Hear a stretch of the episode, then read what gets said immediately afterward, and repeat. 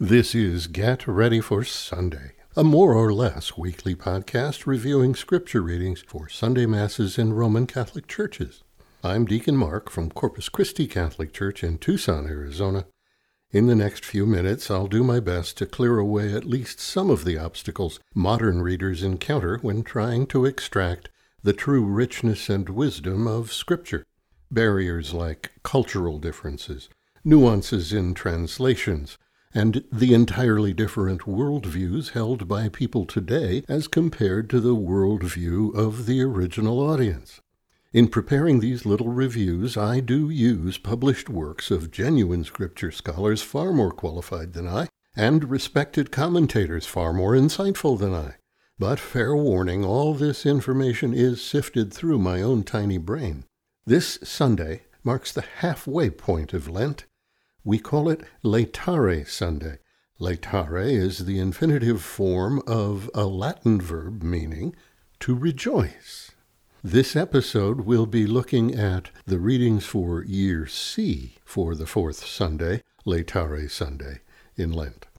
Easter is at last within sight. That's why we're happy. Flowers, which are omitted from the environment during the rest of Lent, may appear in the sanctuary on this day. Mass readings are more upbeat and have a theme of joyfulness. We do have plenty of serious soul work to do yet in preparation for Easter, but today we take a deep, relaxing breath. We start with the first reading, which comes from the book of Joshua.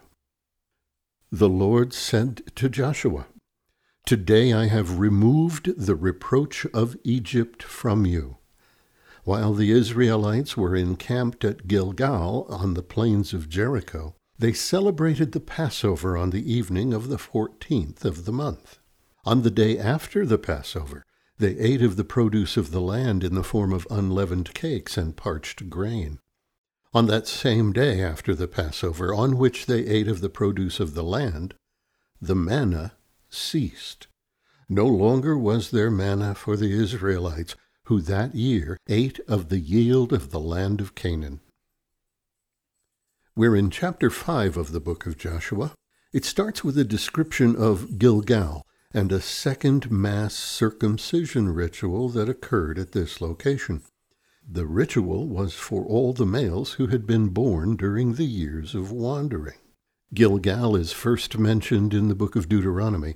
However, it receives its primary meaning and significance here in the book of Joshua. Gilgal was the first camp of the Israelites after they crossed the Jordan to enter the Holy Land. The Israelites erected a circle of twelve stones there, one for each tribe, as a commemoration of their miraculous crossing of the river. This crossing of the Jordan, at the end of the wandering of this new nation, recalled the crossing at its beginning the crossing of the Red Sea. In this instance, priests of the people carried the Ark of the Covenant to the river and stood in the waters near the bank. As the priests remained holding the ark and standing in the water, the flow of the river ceased from upstream, and the riverbed became dry land, allowing the entire nation to cross with ease. The stones for the memorial circle were gathered from the dry riverbed before the Jordan resumed its flow. The name Gilgal in popular etymology is said to be a result of God's declaration to Joshua upon the Jews' arrival in Canaan. Today I have removed the reproach of Egypt from you. The Hebrew word for removed is galoti, leading to calling the place Gilgal. There is an additional play on words here. The stones at Gilgal can also be seen as God rolling back the reproach of Egypt. The Hebrew word for rolling back, as in removing, is gal. The use of the word Gilgal in Hebrew generally denotes a circle of stones. Archaeologists normally use the term to refer to a type of structure found almost exclusively in the Jordan Valley. This camp, Gilgal, served as Joshua's base of operations during the initial conquest of the Promised Land. the exact location of this camp has been lost to history. Scholars have suggested at least five different locations for the various mentions of Gilgal in the Hebrew Scriptures. Most of them are on the east side of Palestine, on or near the border with Jericho. During the long years of wandering, as attentive and obedient as Moses was to God's promptings, he did let the uncomfortable circumcision requirement slide. By the time Joshua took over for Moses, the new generation of Hebrew men who had entered Canaan were not circumcised. They were born after the initial mass ceremony at the outset of the long journey. Before the nation could be settled in Canaan, all Jewish males had to be circumcised, this time with knives made from stones of flint. This was done at a place near the camp that was later called Gibeath Haaraloth, which, I regret to have to tell you, means the Hill of Foreskins. It's in the Bible, people. You can look it up. That's what happened immediately before the scene that opens our reading at this Mass, where God tells Joshua, Today I have removed the reproach of Egypt from you. What was this reproach? One might speculate that the reproach removed was the lowly status of the Jews as an enslaved group of tribes during their 400 years under domination by the Egyptians. By virtue of the trials they endured in the wilderness and the many gifts of provision and protection received from God, they were now a nation united they were in a land where they could practice their religion openly and without fear. No longer would they be forced to labor for the benefit of others. Their labors now would bring profit to their own families and tribes. Another transition from dependence can be seen in the end of their diet of manna. No longer would they await the gift of food from heaven. Now they would labor to bring forth their own food from the land.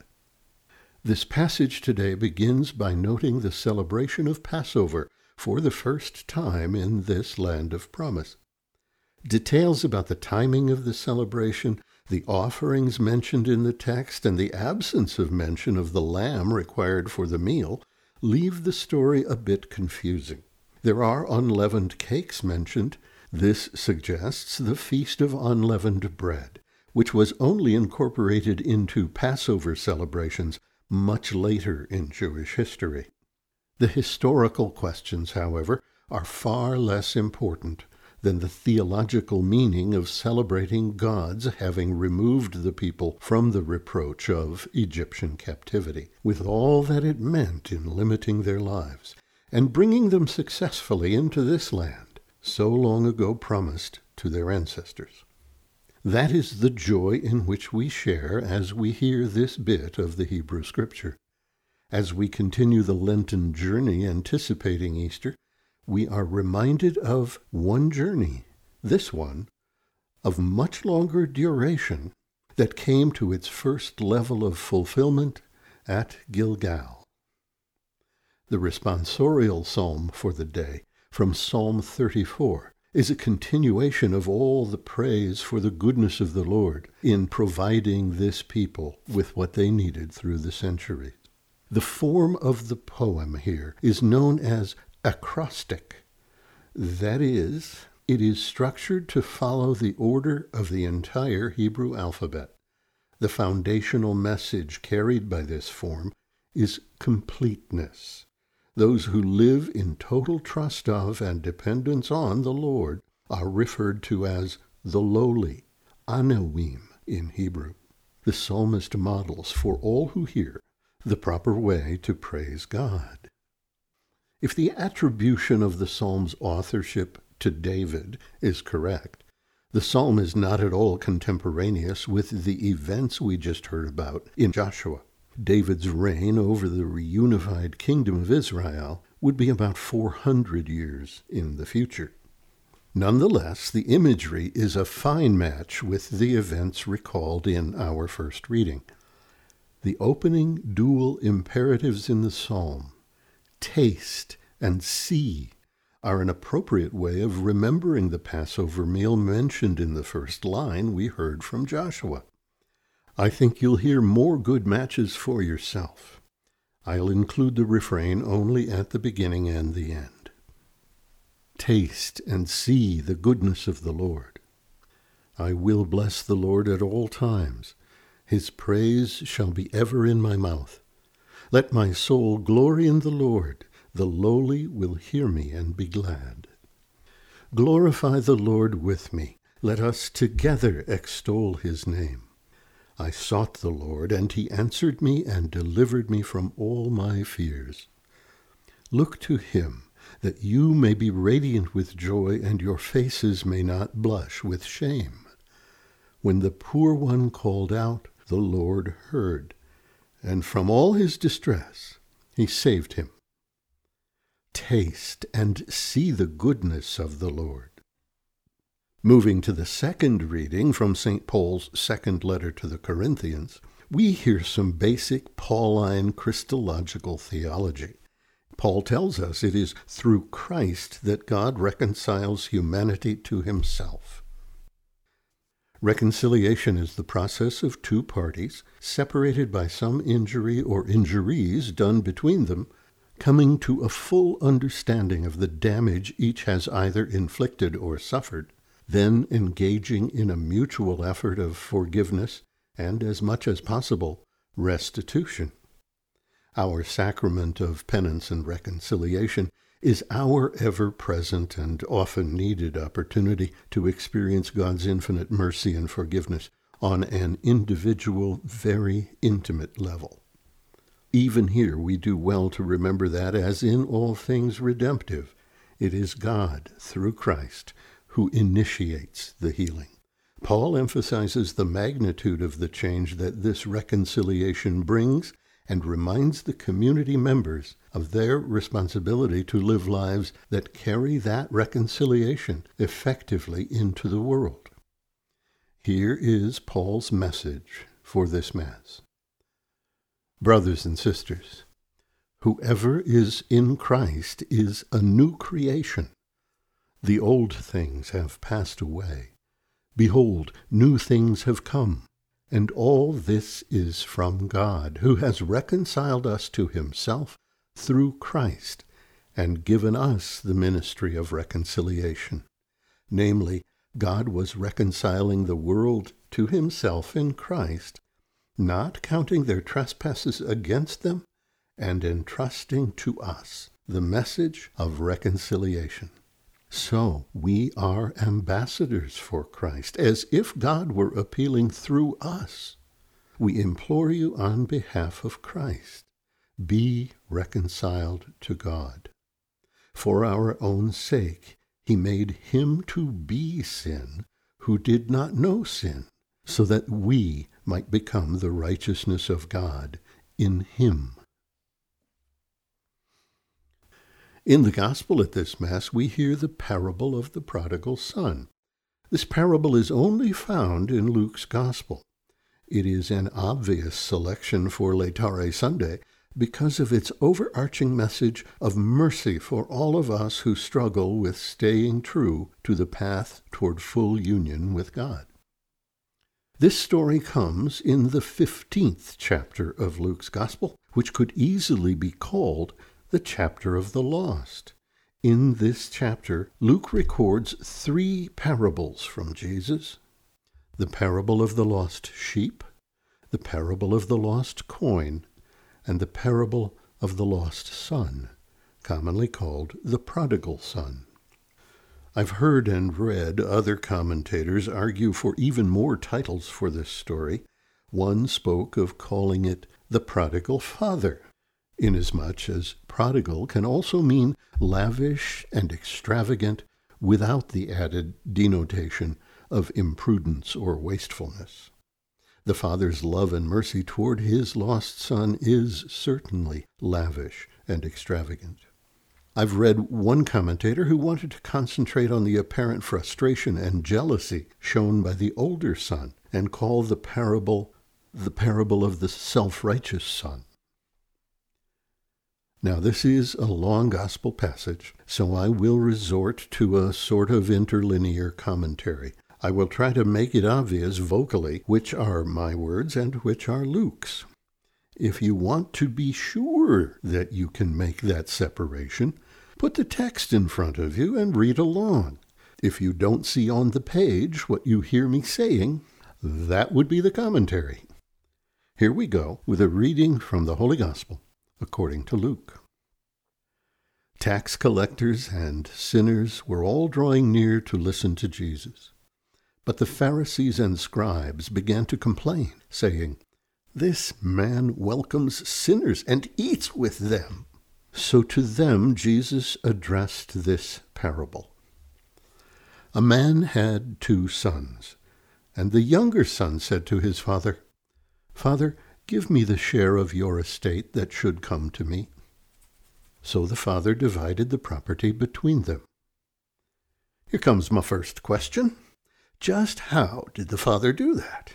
Did he sell off part of his land? Did he cash out the younger son somehow? As with many of my questions, I have no answer to offer. We must assume that the younger son took his inheritance in some form of liquid asset. The legalities of inheritance in Jewish culture are set forth in the book of Leviticus, and this is not strictly by the book. But the details here are far less important than the storytelling. After a few days, the younger son collected all his belongings and set off to a distant country where he squandered his inheritance on a life of dissipation. When he had freely spent everything, a severe famine struck that country, and he found himself in dire need. A life of dissipation. The most concise definition that is fitting here is drunkenness and carnal depravity. So think of him as doing a stint with a heavy metal band. So he hired himself out to one of the local citizens who sent him to his farm to tend the swine. He longed to eat his fill of the pods on which the swine fed, but nobody gave him any. It's not specifically stated, but it is reasonable to assume that the young man is Jewish. He is in Gentile territory. Jews don't raise swine, and clearly he comes from a family with wealth. Tending swine for a Gentile must be a dreadful humiliation for him. This formerly wealthy young Jewish man is about as far removed from his native culture as he can get. And in this situation, it appears he is also being ill treated, not even having enough to eat. Coming to his senses, he thought, how many of my father's hired workers have more than enough to eat? But here am I dying from hunger. I shall get up and go to my father, and I shall say to him, Father, I have sinned against heaven and against you. I no longer deserve to be called your son. Treat me as you would one of your hired workers. I recently read one commentary by a group of New Testament scholars who are Jewish that noted the young man does not explicitly recognize his own guilt. He does recognize his hunger and the prospect of eliminating that hunger as a servant of his father. He rehearses what he will say to his father but there is no internal dialogue about his own sinfulness. It can seem as though he is simply trying to figure out what to say that will work to gain his father's acceptance. It's an interesting point, and I don't think the text directly refutes it. So he got up and went back to his father.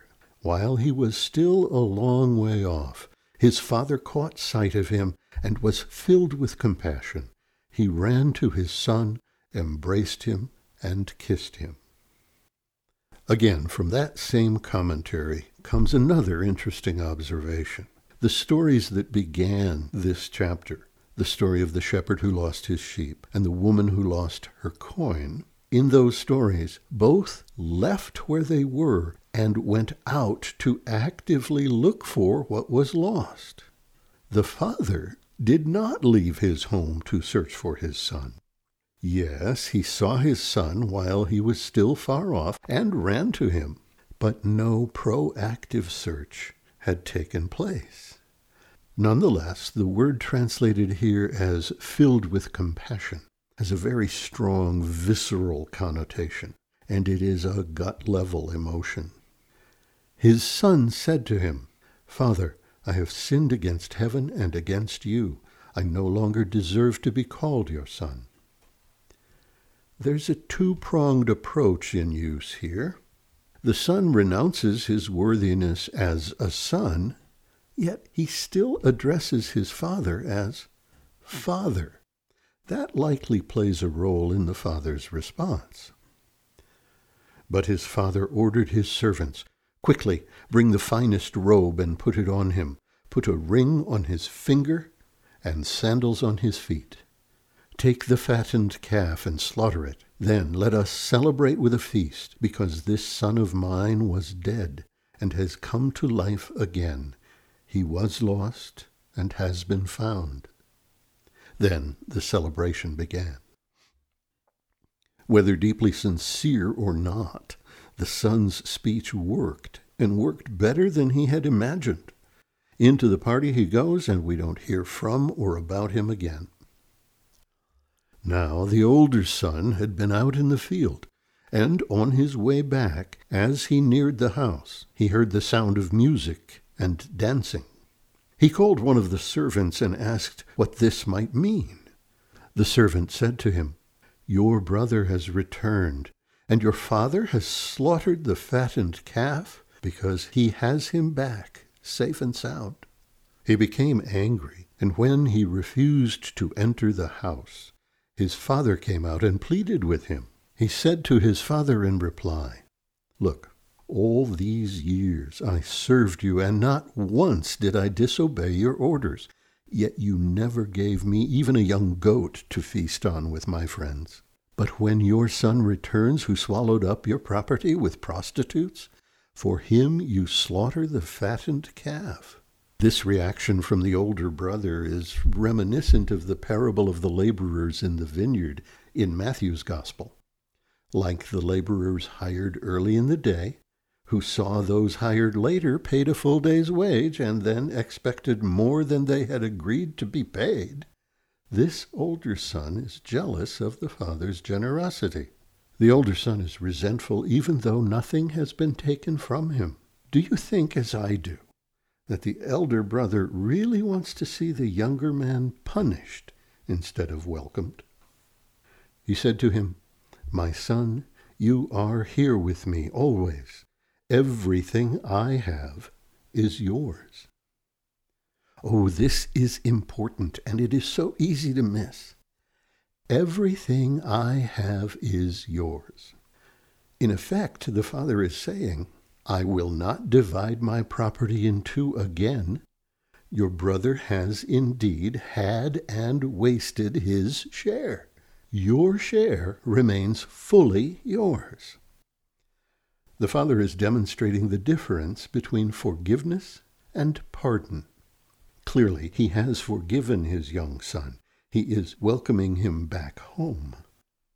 A pardon, however, is not within the father's ability to give. Half the family fortune is gone. The young man will not be made rich again unless he does something to create that wealth.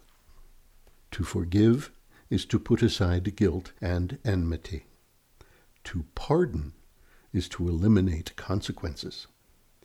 It is from the consequences that one learns from mistakes. But now we must celebrate and rejoice because your brother was dead and has come to life again. He was lost and has been found. Before the ever present hard work of the estate begins again, it is fitting to take time to celebrate reunification to assure the returned one of his welcome and his worth as a member of the family.